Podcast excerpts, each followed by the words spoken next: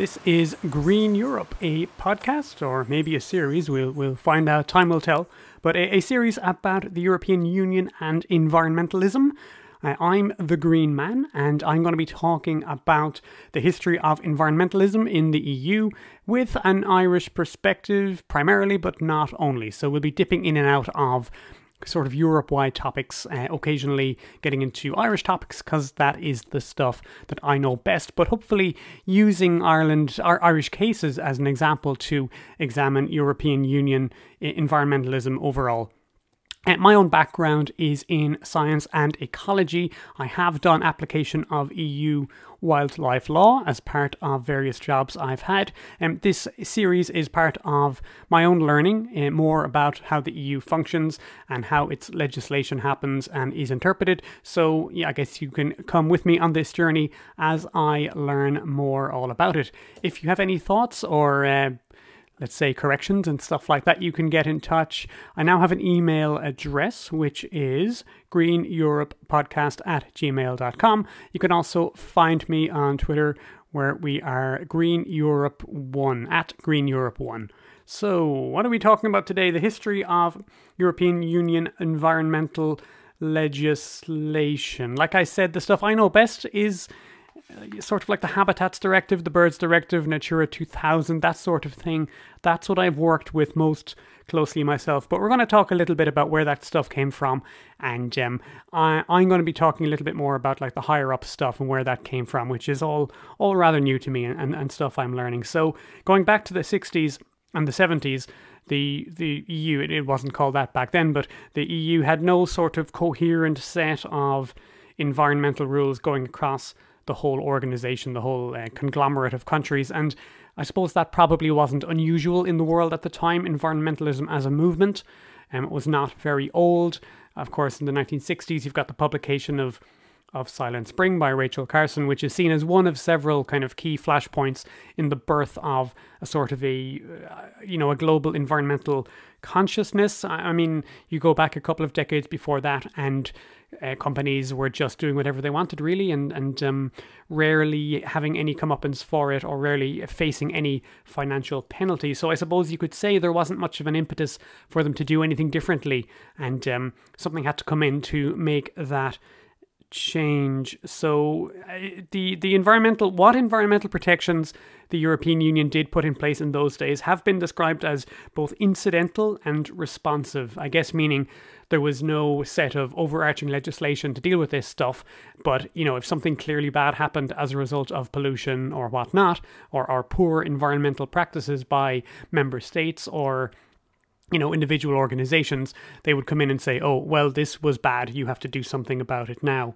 Um, and some of my information for this stuff is coming from a paper called the Transworld Working Paper, and it's from 2013. Now, in a general sense, um, global sort of awareness of environmentalism as an issue really came to the fore for the first time in the 60s and 70s, and this is when we start to see changes. So in 1972, there is something called the Stockholm Declaration on the Human Environment, which uh, kind of gets the ball rolling. And then in 1973, we have something called the Environment and Consumer Protection Service put into operation by the European Union, and we have the first Environmental Action Programme. And this these things are like the very start of any sort of EU common environmental policy. And, and there are several of these EAPs.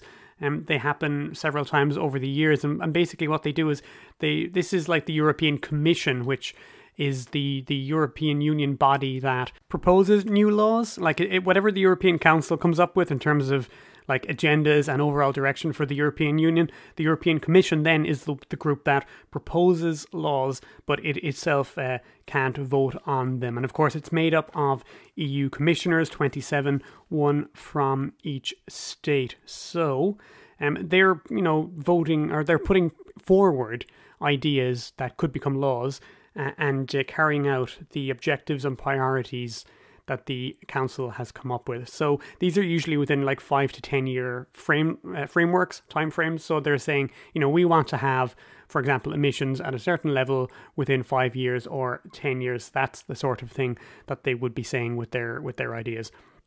So in 1986, we have the Single European Act, and this is the first time we have a legal basis for any kind of environmental legislation within the EU. And it, it points out that the both the European Parliament and the Council of the European Union, which is not to be confused with the European Council, the EU is a is a labyrinthine uh, organization with many bodies, uh, some of which have the same name but aren't the same thing or don't do the same thing. But but basically, the Parliament and the Count. We, we've already said that the European Commission can propose new laws but doesn't vote on them. The, there are two bodies that do vote on these suggestions, and those are the European Parliament and the Council of the European Union.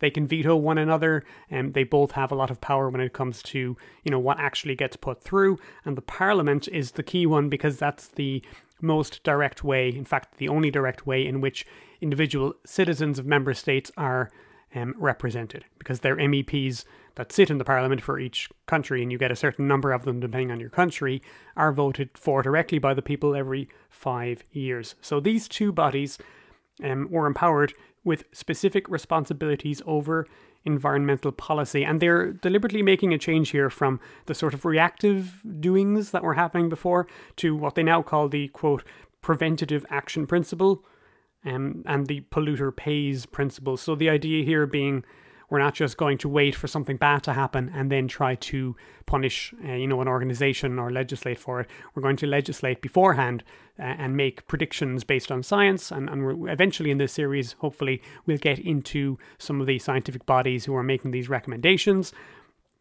And the so so preventative action, I guess, sort of is what it sounds like. We're trying to predict this stuff before it comes to be a problem, and then the polluter pays principle, meaning like we have got to make it um, how shall I say, not practical and not financially viable for organizations or member states to behave poorly with regard to their environment.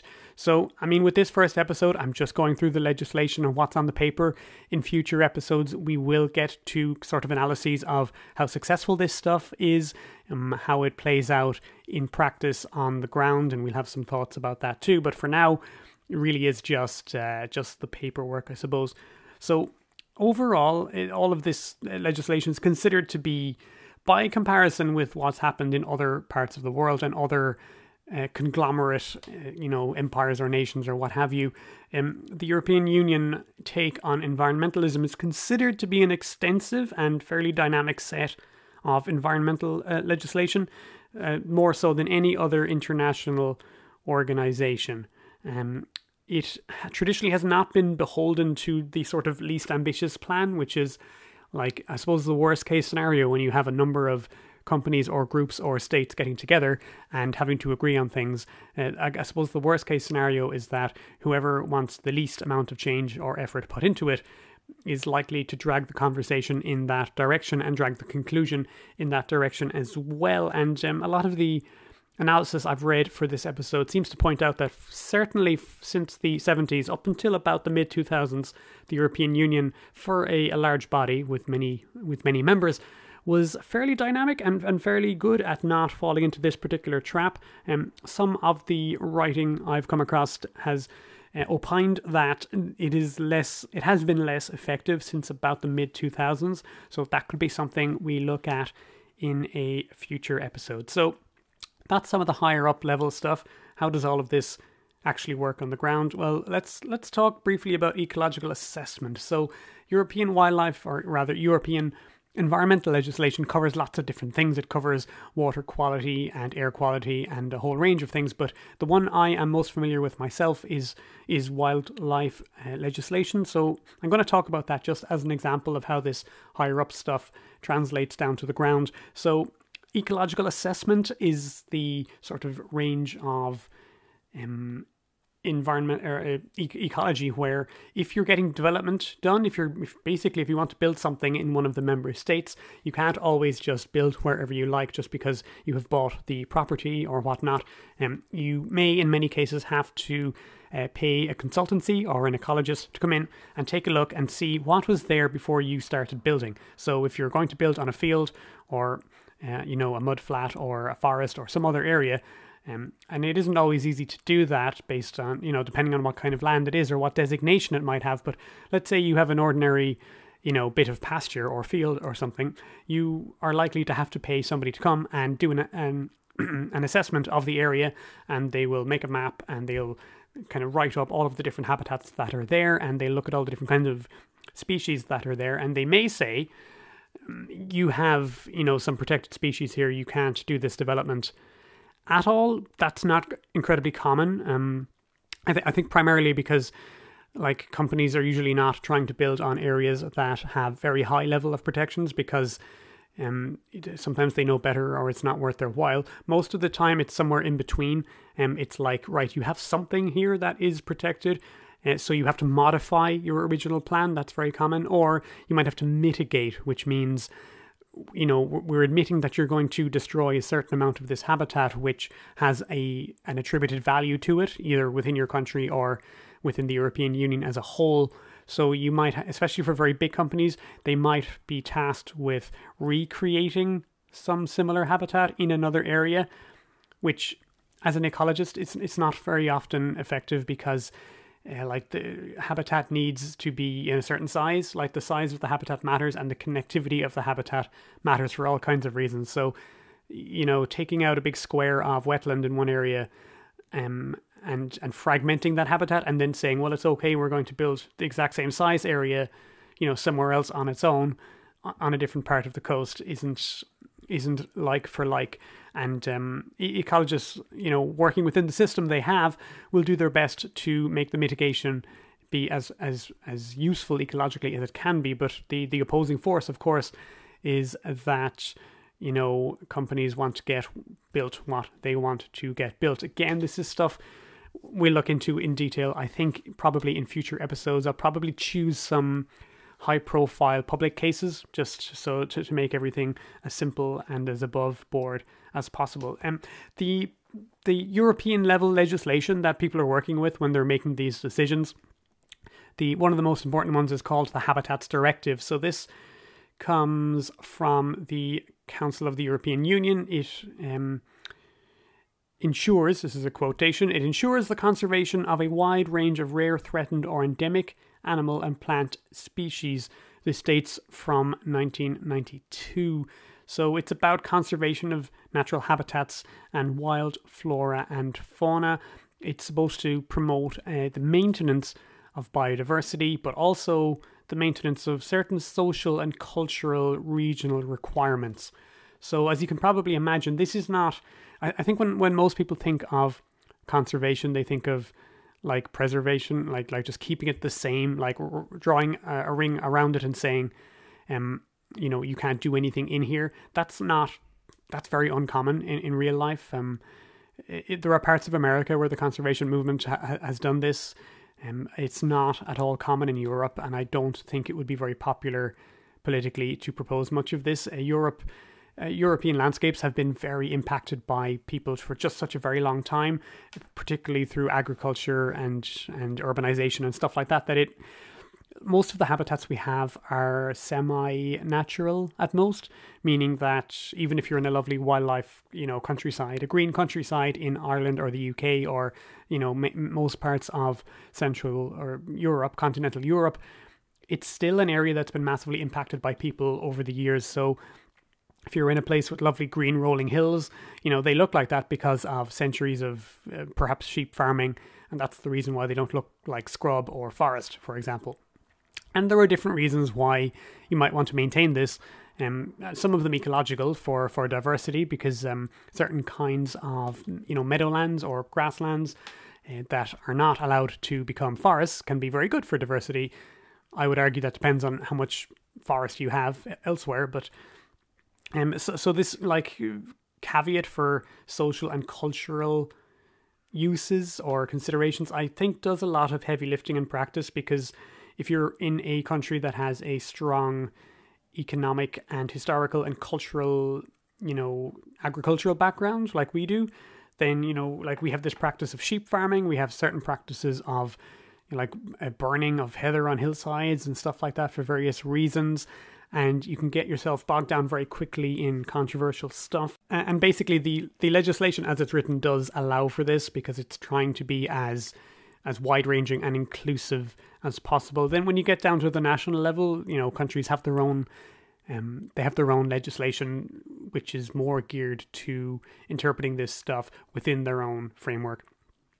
So, one important thing about the Habitats Directive is that it requires member states to, contribute towards the conservation of biodiversity and to take measures to maintain or repair habitats and species on something called the Annex 1 list.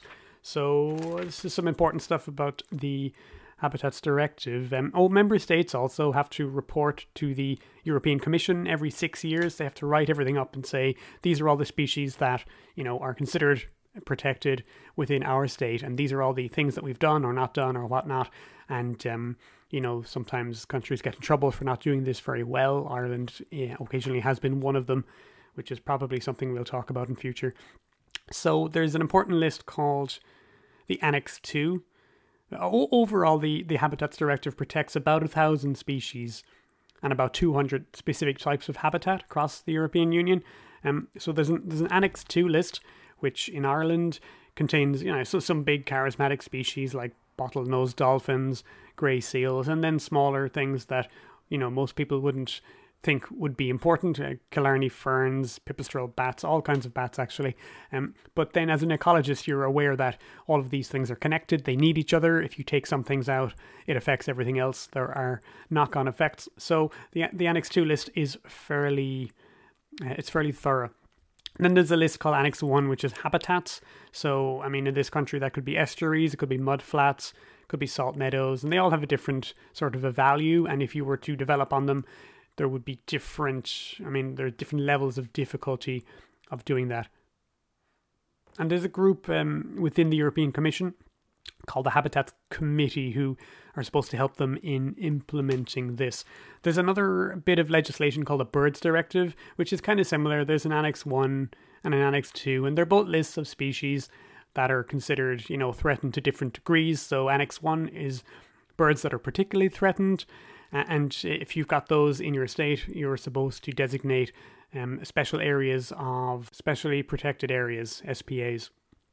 On your Annex 2, you've got a list of birds who are not considered quite as threatened, so you're still allowed to hunt them, but that hunting is controlled, so maybe you can only do it at certain times of year, or you can't do it when birds are rearing their young, uh, that sort of thing. This is something Ireland has been called out for over the years, and there have been infringements for this and fines applied in at least 2002 and 2020 as well, probably a few more. Both of these directives, the birds and the habitats, are part of a larger framework called Natura 2000. So, this is a network of um, breeding sites and resting sites for all sorts of rare and threatened species. Think of it as a gigantic patchwork of areas of diff- varying protections uh, across all of the member states. So you have a very wide range of ownership of these. Some of them will be in state hands. Many of them are, interestingly enough, are private. So you could be a private individual with uh, one of these on your land, and that will, of course, limit what you're supposed to be able to do with it. There's a very wide range of land uses. Some of them will have you know houses built on them or farming going on on them and, and some of them you are will not be able to do anything like that and this natura 2000 constitutes more or less the largest coordinated network of protected sites basically in the world so that's our whistle stop tour of, of basic um, European uh, environmental uh, legislation, particularly wildlife legislation. I'm sure in future episodes we'll have other episode we'll have other topics uh, about other kinds of environmentalism, especially climate and and stuff like that. But for now, this is going to be our kind of getting your head around things for a, an opening episode. So hopefully you enjoyed that one. Next time we'll be talking about some more specific examples of how this stuff can play out on the ground. So until next time, thanks for listening.